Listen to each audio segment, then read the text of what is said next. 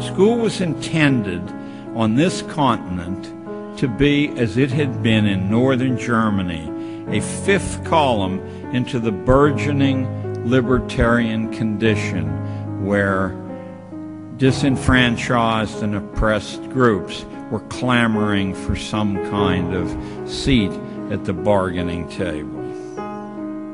School was to be a surgical incision into which the class based management theories of England were to be inserted to interdict the liberty traditions. England's multi layered social class is simply a modern day representation of Julius Caesar's advice that when you're overwhelmed by the enemy, you divide them and conquer them that way by setting them against each other.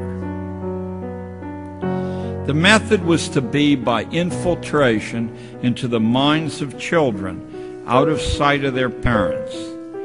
The well read here won't, won't be shocked. Theorists from Plato to Rousseau to Frederick of Prussia knew and taught explicitly that if children could be kept childish beyond its term in nature, if they could be cloistered in a society of children without any real responsibility except obedience, if their inner lives could be attenuated by removing the insights of history, literature, philosophy, economics, religion, if the imminence of death and the certainty of pain and loss can be removed from daily consciousness, if the profound reflections on one's own death could be replaced with the trivializing emotions of greed, envy, jealousy, and fear, young people would grow older, but they would never grow up, and a great enduring problem of supervision would be solved. For who can argue against the truth that childish and childlike people are far easier to manage than critically trained, self reliant ones? And now you're ready to hear the six purposes of modern schooling taken directly from Dr. Inglis's book. The first function of schooling is adjustive. Schools are to establish fixed habits of reaction to authority. That's fixed habits of reaction. Notice that this precludes critical judgment completely. Notice, too, that requiring obedience to stupid orders is a much better test of function one than following sensible orders ever could be. You don't know whether people are reflexively obedient unless they'll march right off the cliff.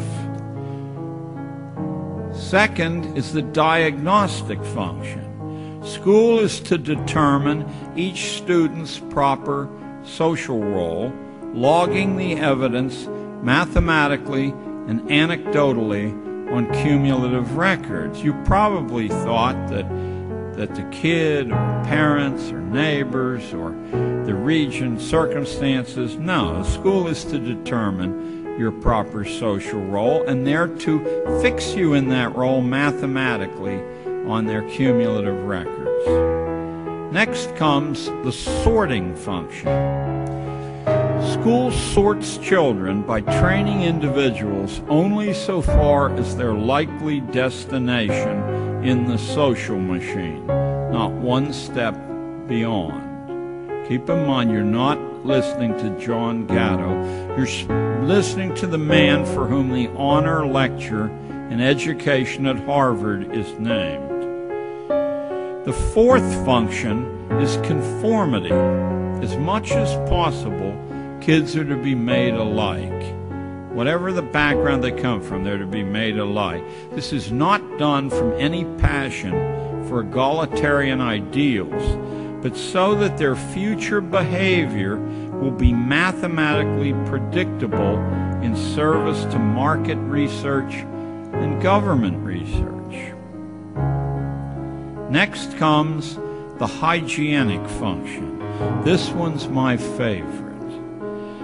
This has nothing to do with individual health, but it has a lot to do with the health of the race, at least as Inglis or or Darwin or his first cousin Galton saw it.